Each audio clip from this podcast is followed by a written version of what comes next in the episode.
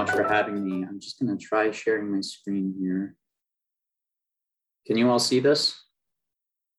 Yep, it's working. Yes. It's perfect. Then I will get started. Uh, well, uh, my name is Jackson Beck, and I'm a program associate with the Vera Institute, which is a national nonprofit organization that works to end mass criminalization and incarceration across the criminal, legal, and immigration systems through research, technical assistance, and advocacy. And I've been with Vera for about four years, and most of my work has focused on the intersection of policing and behavioral health, from looking at opportunities to improve police responses to researching how communities can reduce police involvement in crisis situations where that's possible Today's presentation builds on a report my colleagues and I at Vera published in fall 2020 entitled Behavioral Health Crisis Alternatives, Shifting from Police to Community Responses. And ultimately, the big idea behind the report is that serving people in crisis should be a community-wide effort rather than something that police primarily shoulder themselves as default first responders.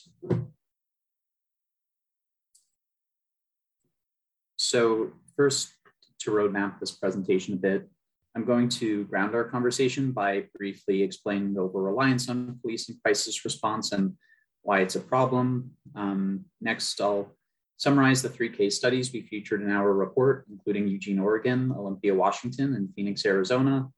Then briefly, I'll share some additional information about other emerging programs.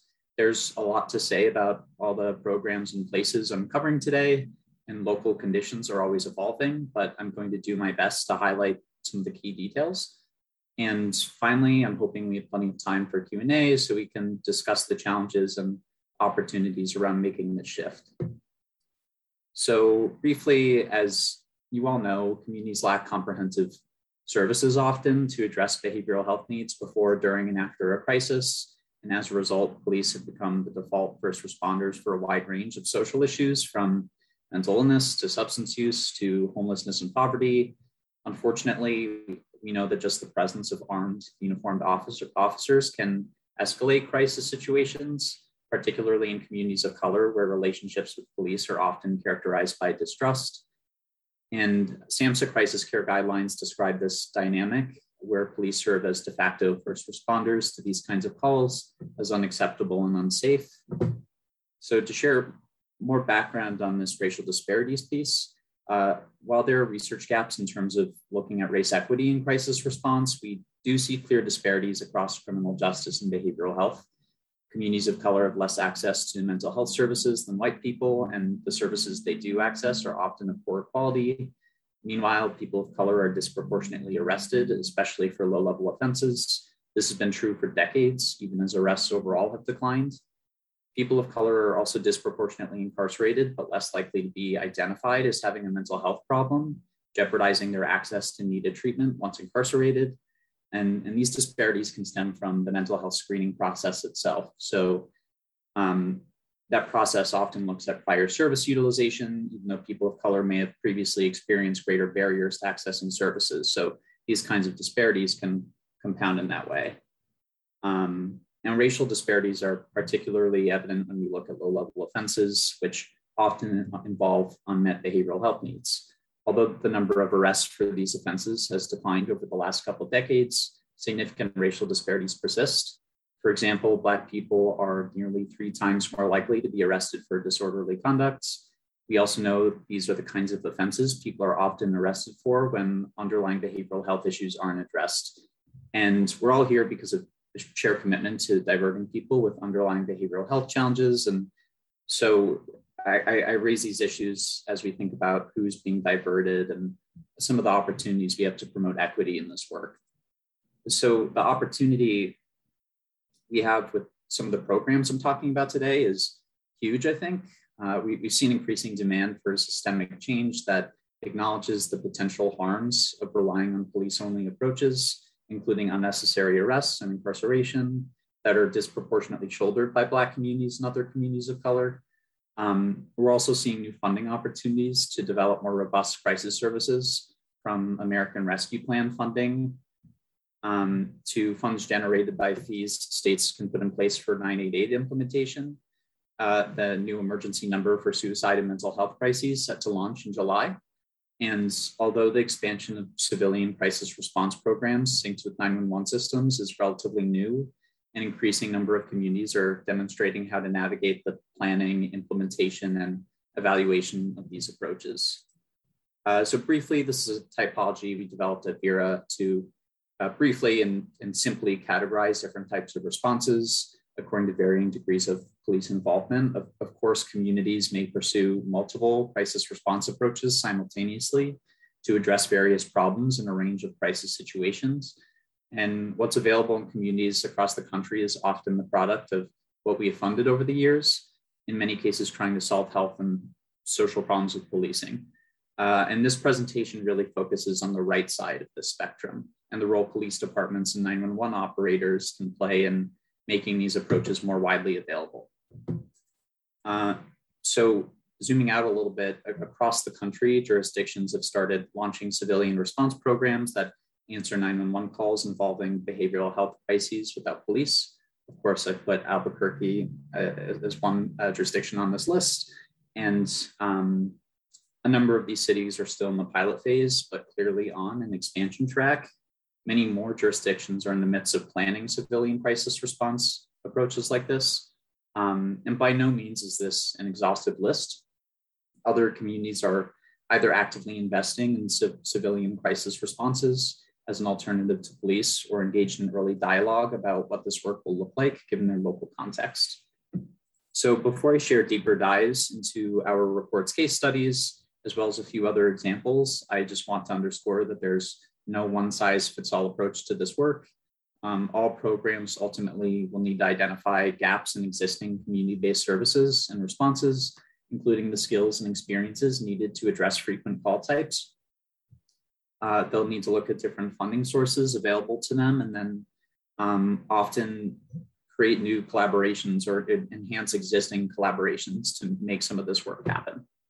So with that in mind, I'll move into our first study, which is Cahoots, a, program I'm sure many of you are already familiar with at this point. Um, the Cahoots program in Eugene, Oregon is one of the pioneering programs to reduce police involvement in crisis calls Cahoot sends teams of medics and crisis workers to behavioral health related 911 and non emergency calls, typically without police involvement. Cahoots has a few clinicians on staff, but the crisis workers typically aren't licensed clinicians. Instead, they bring some previous crisis experience to their roles, including lived experience, and they receive, receive extensive training, um, both didactic classroom training and then hundreds of hours of field training as part of that. Um, and some of that training involves working with um, other public safety partners as well. Um, Cahoots has been funded through the police department budget for 30 years, and the police have contracted with the White Bird Clinic, which is a community-based organization with a long history of serving Eugene residents with unmet behavioral health needs. While some communities are launching city-run programs that are embedded in city agencies, Cahoots has always operated with, but also outside of city government. And Although Cahoots has some autonomy as a contractor, it is part of the same public safety ecosystem ultimately as Eugene Police, and they reach people in crisis through the city's public safety communications infrastructure. So Cahoot staff carry police radios and dispatchers request them through a special channel. Police can also request Cahoot's backup when a scene might benefit from their skill set. In rare cases, Cahoot's calls for police backup, Cahoot serves services are entirely voluntary. So one example of this happening would be when someone is too intoxicated to consent to transportation to a sobering center. Uh, but in 2019, Cahoots was dispatched to roughly 17% of the 911 center's calls. And for under 2% of these situations, they actually requested police backup. Uh, moving on to Olympia, Washington, this is an example that um, at this point is relatively old compared to, or when you consider how um, young most of these programs are, although still just a, a few years old at this point. Um, Olympia Washington's Crisis Response Unit, CRU, was one of the first programs to launch with an approach very similar to Cahoots. CRU is staffed by teams of behavioral health specialists with a range of crisis related skills and experiences, although they are not master's level clinicians. More recently, Olympia's staffing plan for crisis response added has added a nurse to address low level medical needs and a designated crisis responder, also known as a DCR. So while CRU services are entirely voluntary, the DCR is a licensed clinician who can come in and assess people in crisis and decide whether they should receive involuntary treatment. CRU's existence is rooted in the 2017 passage of a public safety levy that included funds for improved crisis response. The program manager leading planning for CRU works closely with officers and 911 operators to determine how calls would be dispatched to CRU. And they also heard from community organizations serving unhoused residents who said they didn't want to call 911. So CRU initially let some people call them directly, but eventually their call volume was so high they decided to only take calls coming through the emergency communication system. So uh, CRU launched in 2019, and similar to Cahoots, CRU was initially run by a behavioral health organization that contracted with the police. But to promote pay equity for CRU staff and potentially benefit from shared city resources, um, Olympia has recently made CRU staff city employees. And just briefly, Familiar Faces is another part of Olympia's layered approach to crisis response. And it's a program that emerged against the backdrop of uh, a rapidly growing houseless population in the downtown Olympia area. And the program pairs peer navigators with community members who come to the attention of emergency services most frequently. The program aims to help community members connect with the supports they need to thrive and ultimately prevent repeated crises.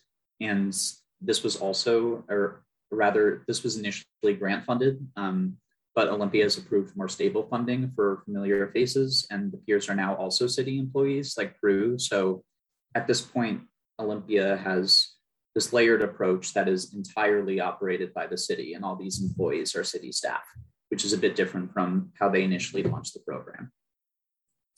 So this third case study is, is a bit different and this is focusing more on the 911 diversion piece of this work.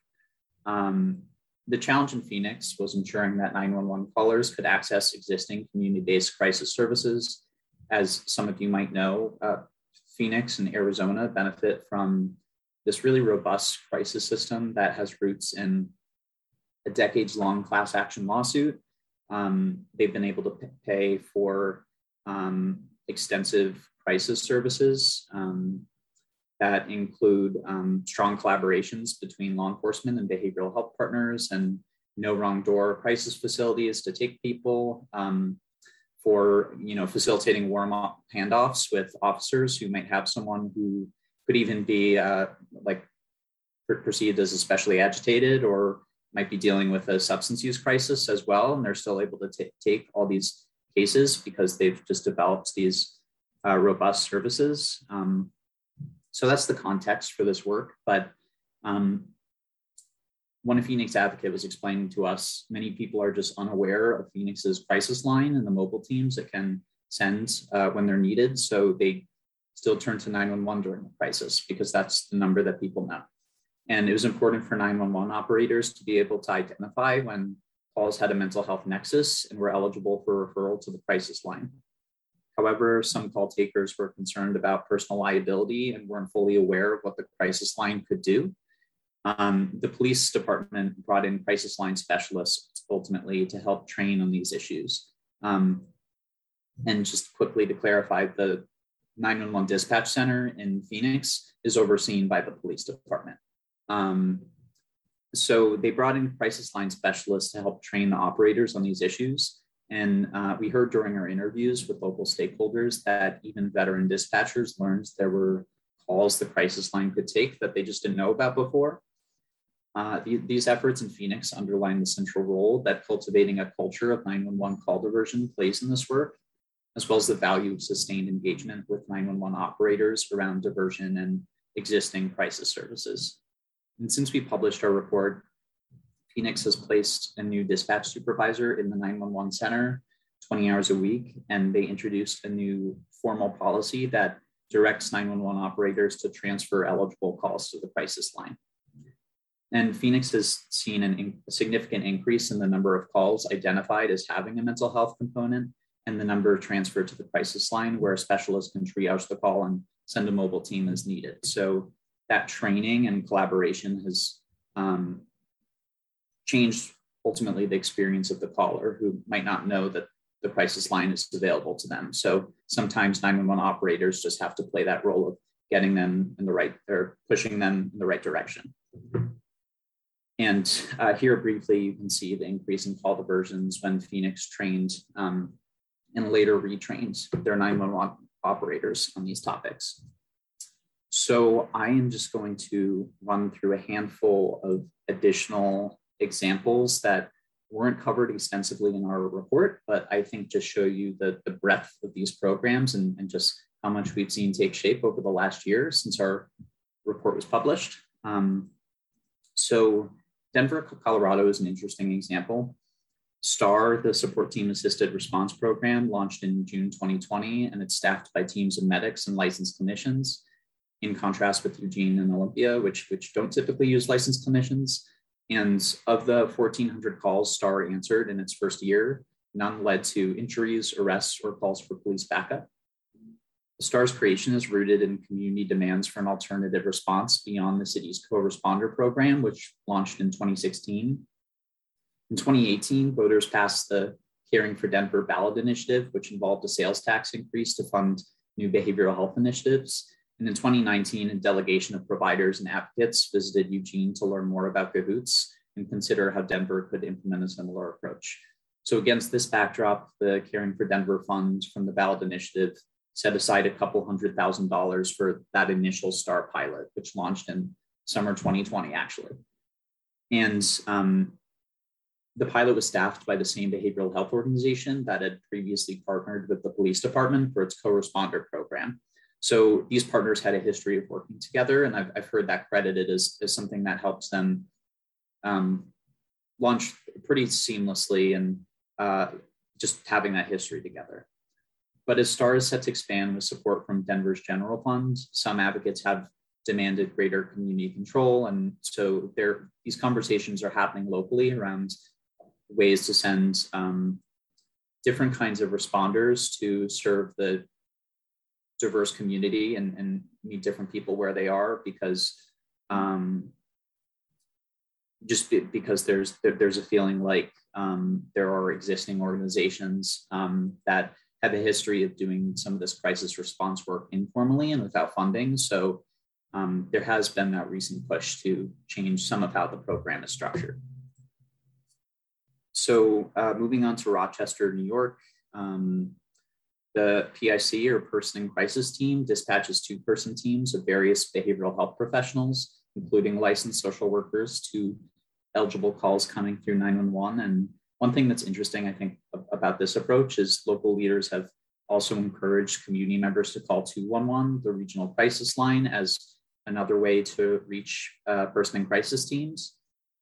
One thing that's notable about PIC also is that as of last year, the program was staffed primarily by clinicians of color, and Rochester is um, is a community with um, a very racially and ethnically diverse population. So that was intentional on the program's part.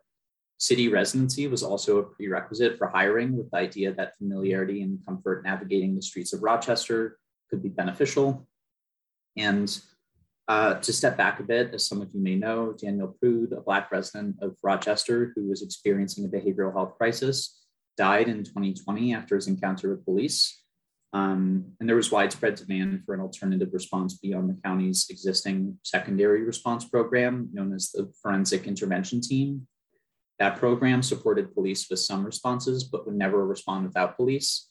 Um, and, and that's what um, community members were really asking for. So after a 90 day task force, the PIC team pretty rapidly launched out of the Department of Recreation and Human Services.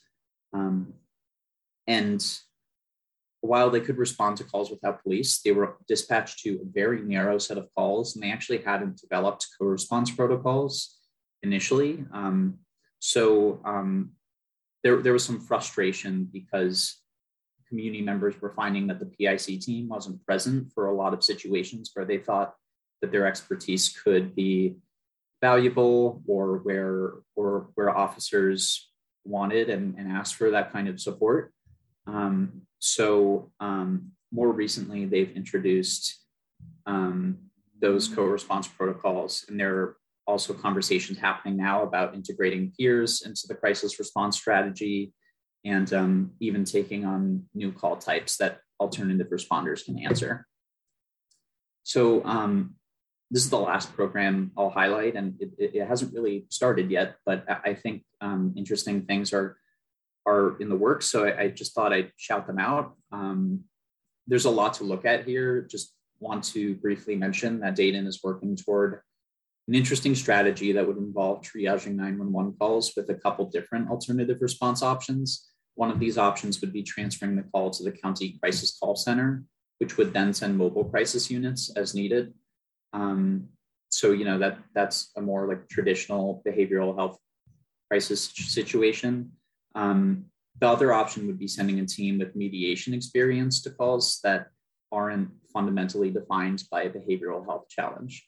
And that fundamentally defines that's that's the language that they're using as they think about what this 911 triage would look like. But it's interesting and kind of novel as we think about um, the, the landscape of civilian response programs we're seeing um, that the community is looking at two potential alternative response approaches. Um, so finally, just to wrap up and review additional research my team is working on in this area, uh, Vera is developing guidance to help communities promote equity in crisis response programs across planning, implementation, and evaluation. And the idea is to take a, a term equity that can be like pretty abstract and hard to really like work with in practical terms and make it a bit more practical and offer some guidance in that area. So it's exploring questions like what are programs currently doing to account for race equity? What are the different decision making points that may produce inequities and how do we address those? How do communities use data to ensure that they have a clear grasp of dis- disparities across criminal justice and behavioral health? And then some of the challenges and opportunities uh, they face in measuring and addressing disparities. Um, so wrapping up, I've included a number of references and resources here. Um, I believe you all will get the slide deck if you're interested. Um, so I will stop there. Thank you so much and looking forward to uh, any questions.